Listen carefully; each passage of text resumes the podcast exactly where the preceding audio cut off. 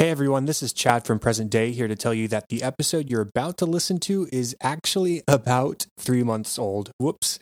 For various reasons, it was never edited and uploaded during our hiatus, but we're glad to have it for you now. And good news if you didn't already see on our social media, we've recorded another episode that should be live next week with plans to record more on a more regular basis. So, lots more Avatar content headed your way. We talk more about the hiatus in the next episode. So, in the meantime, enjoy our discussion on the Great Divide. And if you feel so inclined, we would so appreciate if you reached out to us on Twitter at XRoadsPod through our phone number 3145 Yip Yip. Remember that is 314 594 7947. And through leaving us a rating and review on Apple Podcasts. Thank you so much. Bye.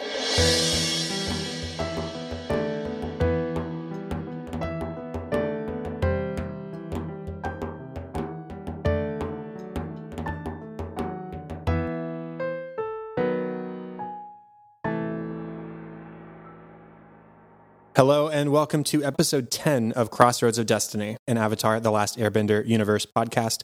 Right now, we're talking about every episode of Nickelodeon's Avatar The Last Airbender, one at a time. I'm Chad Hopkins, and I'm joined by my co host, Andrew and Melanie Grant. How are you two doing? Pretty tired, but we're good. Yeah, we're doing all right. Doing great. Well, we're going to go ahead and jump into things, and we'll go ahead and say up front that this is probably a shorter episode.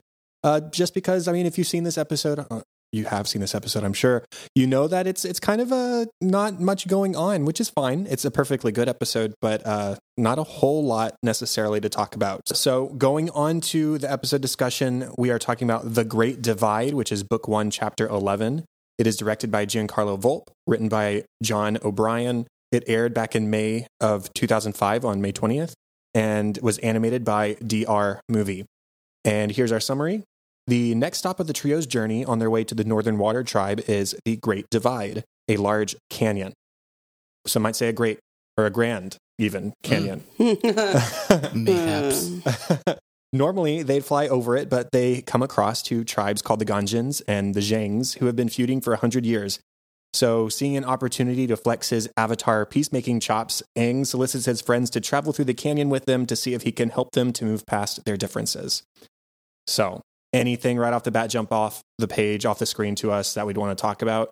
I think I mentioned it earlier whenever we were watching the episode itself that this animation is very different in this episode. Yeah, we get a couple of flashbacks that do feature very, very uniquely different animation from what we've, mm-hmm. well, obviously from what we've seen normally, just because it's a sort of out of episode kind of experience. Right. But then the difference between the Ganjin story side of events and then the Zhang side of events, uh, the, the Zhang's animation is like really sharp and jagged and rougher. Yeah, yeah. a lot of a lot of edges. And then the Ganjins, who, as you would expect, it's a little bit more more extravagant. It's, it's it's softer. It's prettier to look at. Mm-hmm. Refined. That's a great There way to put go. it. That's a really great way to put it. Yeah, and I even with their facial expressions, I noticed that like even with like Aang's face, mm-hmm. whenever they would get exasperated about something, it mm-hmm. was just a different style than we've seen in any of the episodes. I think. Yeah, like when he got mad at them at the end when he discovered everybody had been carrying food when they weren't supposed to, and then he saw the egg custard and his eyes got real big. Yeah. super anime kind yeah, of stuff. Yeah, they're- they've been leaning on that a little bit more. You saw that a little bit with Katara when she was simping over Jet the other day. Simping. oh, sorry. Uh, when, when she uh, when she first met Jet. Yeah. Yeah, I think there is a little bit of controversy with this episode we can get to as we sort of discuss the the events leading to the ending. Spill the tea. Um, But just starting off the beginning, we have a glimpse into Aang's peacemaking ability Yeah. when Sokka is complaining about Katara's uh, firewood gathering capabilities, and Katara is complaining about Sokka's. Oh, you, you got to put the tarp on the tent because it might rain. And Sokka, no, it's, it's dry season, and plus it's a really good blanket. So why would I even do that? But Aang says, okay, just switch jobs, do it the way you want to do it. That's it. That's it. Yep. I think it's funny that we mentioned in the episode before about there's no like there wasn't any clear leader Mm-hmm. in the beginning and then we kind of said that was Sokka. I think Aang came out in this episode very leadership like. Yeah. So I mean that, that goes to what Andrew was saying uh, in that episode as well was that it, everybody in the trio has a little bit of leader in them, and sometimes it just they have to take turns leading has- the troops. Who has their big boy pants on that? That's Yeah. literally what I was just Yeah, about to yeah. say. I mean, they're it's like still we're kids, married. so they're still going to have their moments m- more, much more frequently than most of not wanting to listen to the others or not wanting to do their part, and so the rest, the the other has to then put them in line. Aang's focus is over action Mm-hmm. rather than harsh words, and fairness was something he emphasizes pretty well too about how can I be fair to both sides of the party. Yeah, because he didn't want, he didn't want to just like shut it down. It was Right. it was important that both sides were actually appeased in some manner. Right. I, I thought of The Office where there's the the conflict resolution and it's the win win win. It- Everybody wins, everybody including wins. including me. We could quote that whole episode. Mm-hmm. yeah, probably. you wear the poster on your front. Uh, this is the wrong podcast, guys. I already finished that other one. okay, so we do meet the Ganjins and we meet the Zhangs, and they have this hundred year feud. And I, I guess hundred years at any point set in the show when it's not about Aang should leap off the screen because Aang was around hundred years ago. yeah. Truth. And so that does play into things when we get to the end of the episode. Um, and their their differences with each other mostly just comes down to personal insults over cleanliness and thievery, and we don't get the full story right away. Katara is the one who sort of pushes Aang into helping them out. She sees the opportunity for him to learn and to flex those muscles and to see if he even can solve this conflict between the two tribes. And so Aang's like, oh, sure, okay, fine, we'll we'll we'll give it a try. And so he tries to get them to just travel together, but of course it's not that easy. Uh, but he is able to at least get them into the canyon and start traveling. And we do get that sweet little canyon guide. And I, I looked, I got to look up the actor's name, but it's the actor who played Mr. Beauregard in the original Willy Wonka and the Chocolate Factory movie. Oh, that's kind of cool. Yeah, Violet's Violet's Violet's father. dad. Yeah, Really? yeah. I'll have to look up his name. I'll do that in just He's a still moment. living? Like, that was a long time ago. Well, he's not anymore. Oh, awkward. in Oh, my God. 2005, he was. Oh, my God. I'll- I'll cut so out some of this time. That would be great. Because this really took a morbid turn. But thanks for that question, babe. His name is Leonard Stone. Leonard hmm. Stone. And that's that's the thing he's most known for is as Mr. Beauregard in Willy Wonka and the Chocolate Factory. But yes, he did die in 2011. okay, cool, cool, cool, cool. So, anyways, that's a fun little tidbit. Do we have anything to say about how things go while they're in the I canyon? mean, that sucks. Those canyon critters. yeah, the canyon crawlers, canyon Whatever. roaches, Nightmare fuel. nightmare. Yeah, those are pre- they're pretty terrifying. They are really gross. Yeah, no. If anything that this show does really well is to make the animals in it Yeah, look either super cute so- mm-hmm. or super yeah, not. it's like there's not too much of an in between. No. no. and No. they were terrifying. I was like, it was in between like what are those things called? A rhinoceros beetle with those big pincers in the front. Is that what those are called? A Hercules beetle. Something The- the gross. hor- The, horned beetles. Yeah. I don't know, something with pincers and it's nasty. And that's what this one looked like. That with spider legs. That's not okay. And they just came out of nowhere. Yeah, no, that was they're terrifying. Okay, so once Aang has convinced them to go into the canyon together and just share the canyon guide, the canyon guide says, okay, listen up, everybody. We can't take food down in there because these canyon crawlers that we've already discussed a little bit, uh, they're going they're going to come after us. It's going to attract predators, is what he says. That he, he leaves it sort of open as to what predators are going to come. So everybody eats, presumably, and then leaves all their food behind, presumably. And that ends up not being the You case. totally know it's not the case. Not at all. And it's funny the way things play out in the episode. Aang says, okay, these people go this way, these people go this way after the canyon guide has sort of been uh, knocked out of commission Yeah, because he, so he can't earthbend anymore. And he, Aang sends Katara with one group and Sokka with the other. And they both get their own biased version of the story Yep. that led to the feud in the first place. I did enjoy the flashbacks though. Those were those were fun and those were Mhm. pretty cool. Wei Jin and Jin Wei, Yeah. interesting names. Right. And how, of course, both of them immediately leaned into these stories and like how they found common. how easily they were indoctrinated. Yeah. by the, it was like almost groups. instantaneous. Yeah, My favorite part about it was so so we see that the the Ganjins were the first one to reveal that they had brought food, and Katara's response was, "So you're the ones who brought in food?" And they're like, "Well, yeah, but you you really you, you really think that the Zhangs didn't bring in food? So obviously why would we not bring in food if they're going to bring in food anyways? Mm-hmm. And so that was Katara's response. When the Zhang bring out their food, Sokka's just like, hey, look, food, eat me. Yes. he doesn't, there's no criticism, there's no scorn. He's just happy to have something in his belly. Yes. I think I gasped when I saw them un- reveal all of that. I was like, And then, and then "That's so rude. The rude." Zhang backward logic of, well, the Ganjin would have already assumed that we brought in food because they think that uh, they think so lowly of us So you're just feeding into that that. we knew that they were going to bring in food.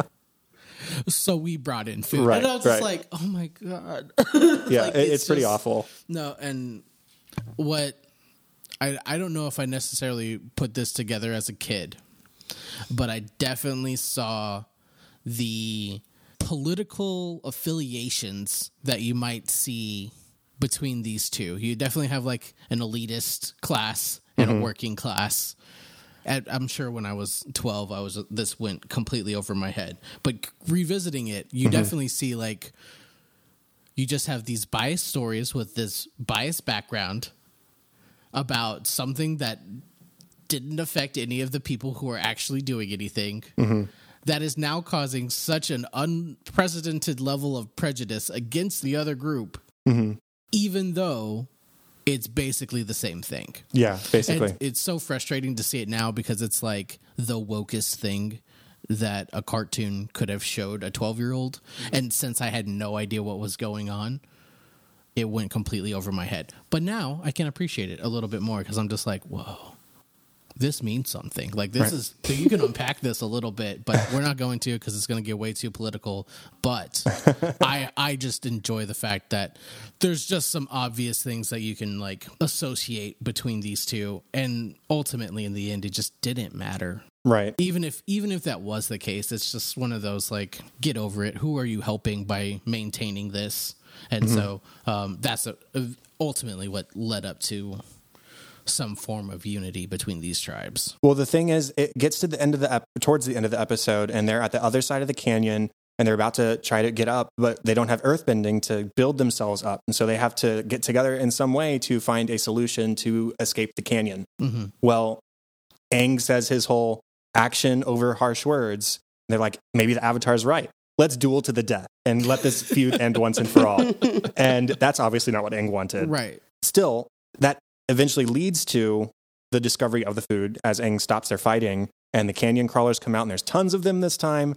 And Aang is able to find a way to use the canyon crawlers to their advantage and have everybody climb their way out. And so we see them working together. In fact, the leader of the Zhangs and the leader of the Ganjin actually work together to overcome the same canyon crawler and climb their way out. Mm-hmm. And they get to the top, and it's like, I never thought I'd see a Ganjin be able to get his hands dirty. And they say something complimentary about the Zhangs as well.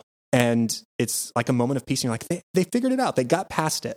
No, Nope. they pick up right where they left off. Yeah. They're too bad that, that we're so entrenched in our beliefs and we have such a heavy grudge that we can't get past forget this. the things that i'm literally witnessing in front of me Mm-hmm. because i already know too much i think i know too much about you and everything you represent It's an inability to let go of the past. yes Yeah. Despite how, or to how accept new information Right, exactly. So this is this is the controversy of the episode. I, I have seen some sort of some criticism Mhm. over the ending because what happens Oh, was yeah. Aang tells a story. As I mentioned earlier, he was around hundred years ago, so presumably, yeah, maybe he did know Wei Jin and Jin Wei, and they were just playing a game of redemption on the sports ball field, and it was just a timeout. he sits on a throne of lies And after they walk away and they're they're buddies now, and they're going to walk into Ba Sing Se as one tribe rather than these two separate tribes. Aang then reveals to Katara that it was a lie. it was all a All a lie. made it up I totally believed him. Yeah, that's the controversy. Yeah. Should an avatar lie if the outcome is peace? Mm. I mean, knowing what, without giving too much away about the things that are to come, You are the worst. yes.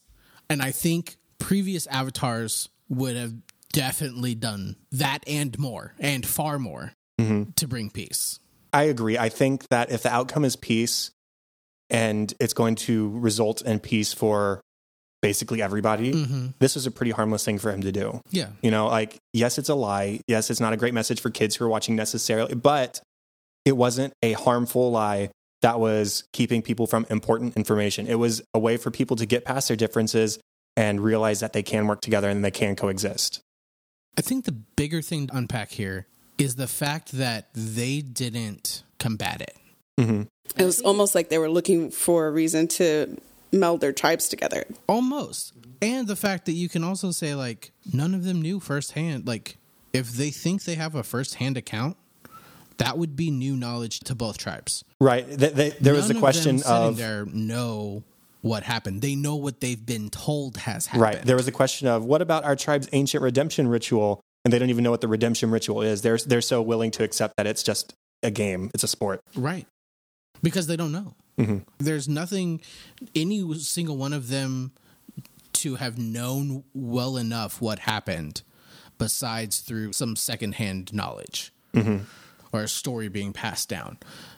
And then for there to be a possible firsthand retelling of the story, they're more inclined to accept it because they can't combat it with anything else they know. Mm-hmm. And so even if they ask questions, Aang, Aang can explain them away.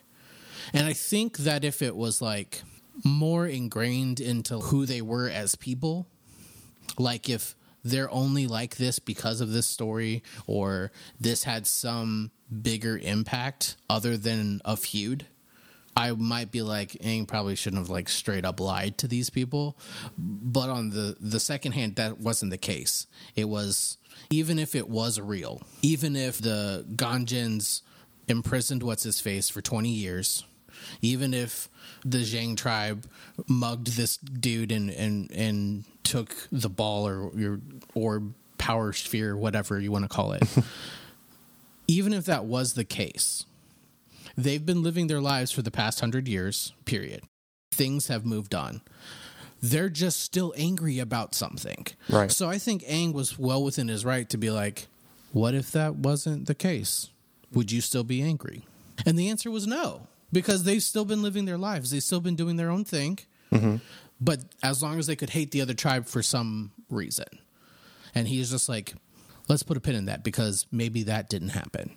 And then they were able to, to move on. And I think that was more important in the long run. And you know something that just occurred to me, something a- another reason why they might have been so willing to let go of this feud hmm. mm-hmm. is because they're all refugees. They are Yeah. all fleeing towns that were destroyed or were occupied by the Fire Nation.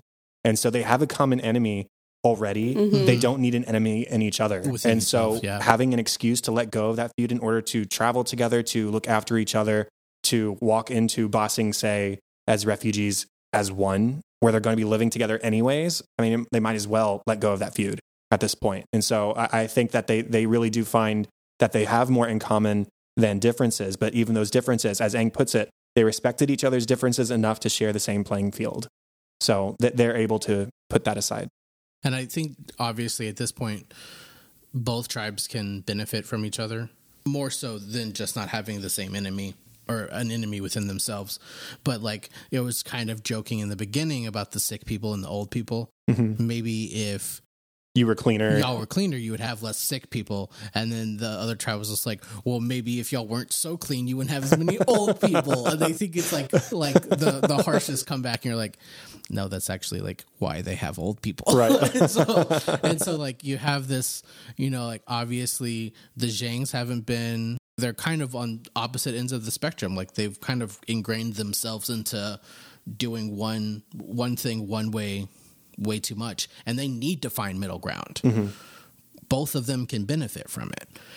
I think that's an important part of this episode as well is the fact that you can't be too far one-sided. There has to be some balance there has to be some moderation and i think as the avatar Aang knows that. Mm-hmm. Aang, Aang knows that his job is there is there where there's imbalance he must bring balance. And so this lie doesn't necessarily mean anything as long as he can not only benefit these tribes he can also bring balance and less feuding t- between the two of them. And honestly they're going to be starting their new future anyway. They've left their homes. Mm-hmm.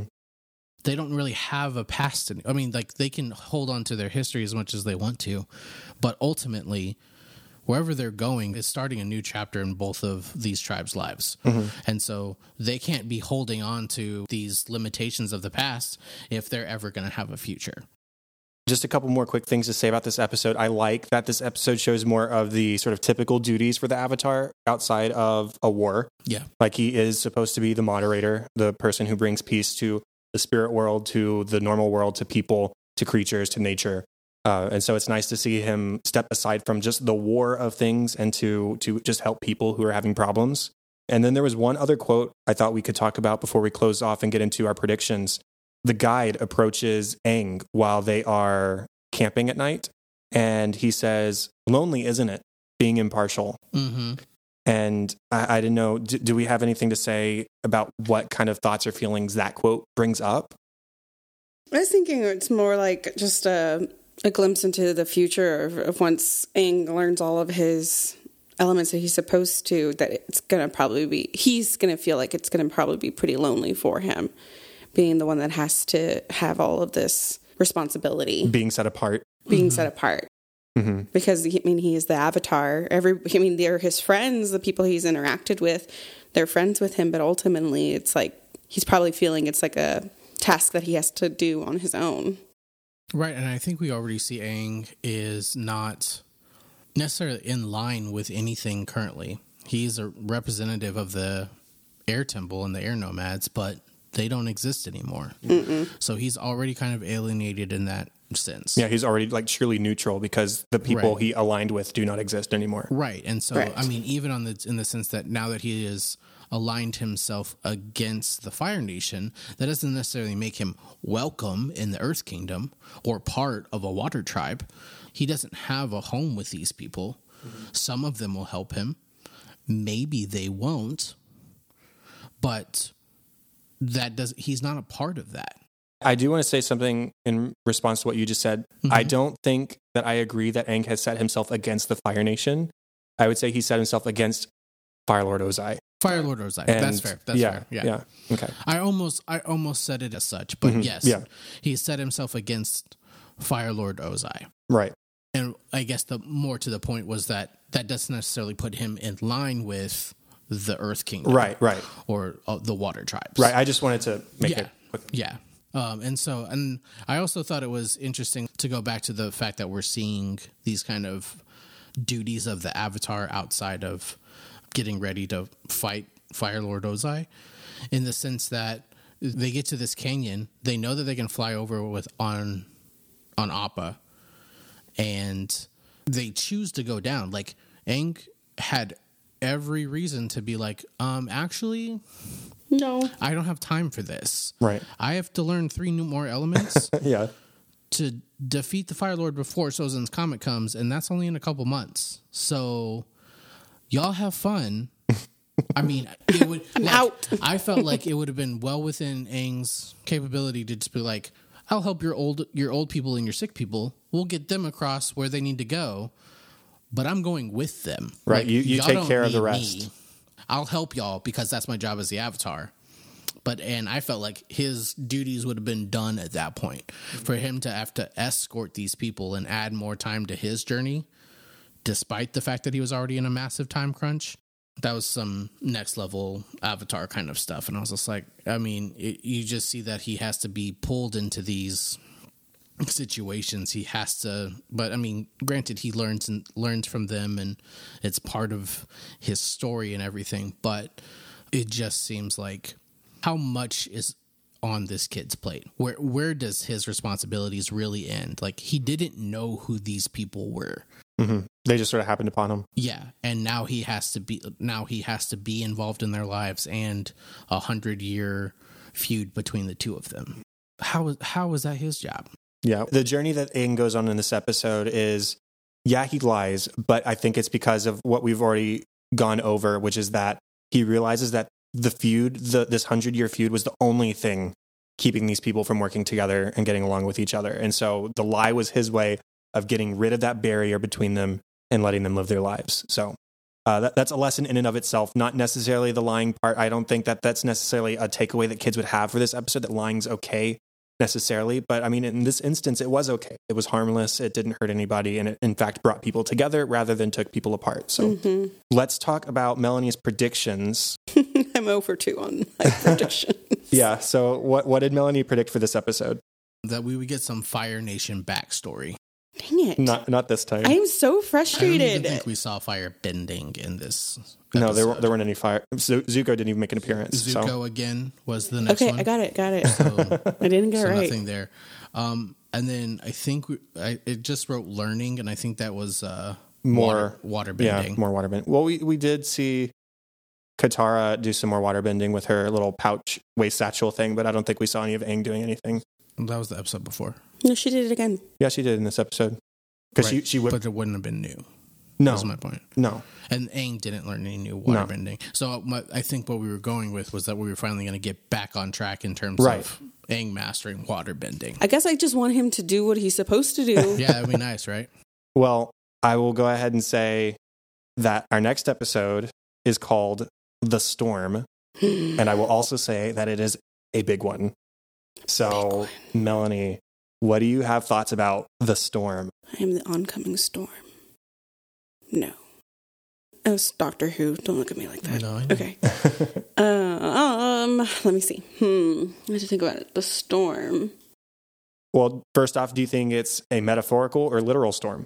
You know, I this is what happens to me that I think it's That the totally Great Divide was a metaphorical. metaphorical. yeah. so I'm gonna. I mean, it was, but it wasn't. Like if the canyon wasn't called the Great Divide, you would have been a metaphor. See the metaphor between the two tribes. Yeah. I mean, I guess. However, it was called the Great Divide. Shut up. Okay, just make sure. Okay, so may hmm. okay, so I could totally just go against my own strategy Mm-hmm. and say that it was literal. Literal storm. Got it. Okay. What else? Maybe this is going to be Why an, would there be an episode about a literal storm? An impediment for them to go more north for him to continue to learn. Okay, so another obstacle. Another obstacle. What do you think? Do you think we'll catch up with Zuko and the Fire Nation at Man, all? I don't know what Zuko's doing. not tracking him. At least that, not that we've seen. Um, maybe. Let's 'cause say I- I'm- yes. did we have He's We haven't seen him in two episodes. Yeah, did we have Zuko in Jet at all? Not at all. No. So We- it- we- the last time we saw him was Waterbending. Scroll. Yeah. So we have had a one episode with just showing Fire Nation soldiers, but we haven't had Mm-hmm. Yeah, no Zuko. Zuko. or uh, Uncle Iroh, which I really miss Uncle Iroh. So it would be really nice Mm-hmm. to see him. hmm Zuko and Uncle.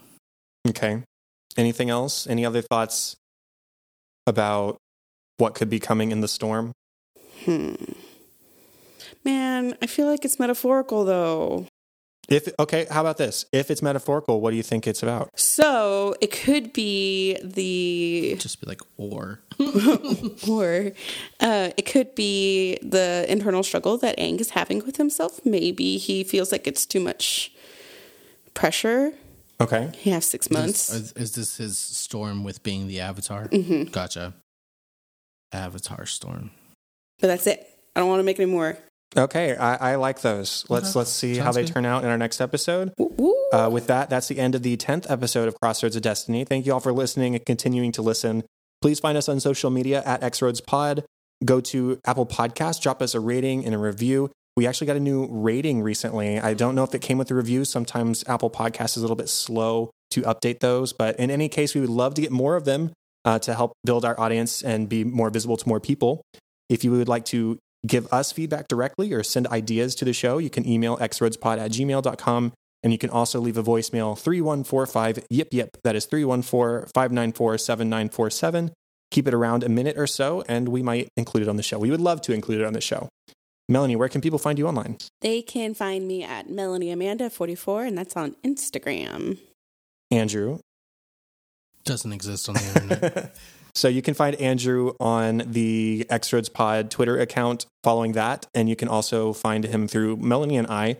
You can find me on Twitter at Chadadada. That is C H A D A D A D A. My other podcasts are the Cinescope podcast, which is a movie show where we talk about the movies we love and why we love them. And there's an American Workplace where we talk about every episode of The Office. And so you can go listen to both of those and let me know what you think. Show notes and contact information for this show can be found at our website, xroadspod.com. And that is all for this week. Thank you for listening, and we will talk to you in episode 11 when we talk about book one, chapter 12, The Storm. Bye. Bye.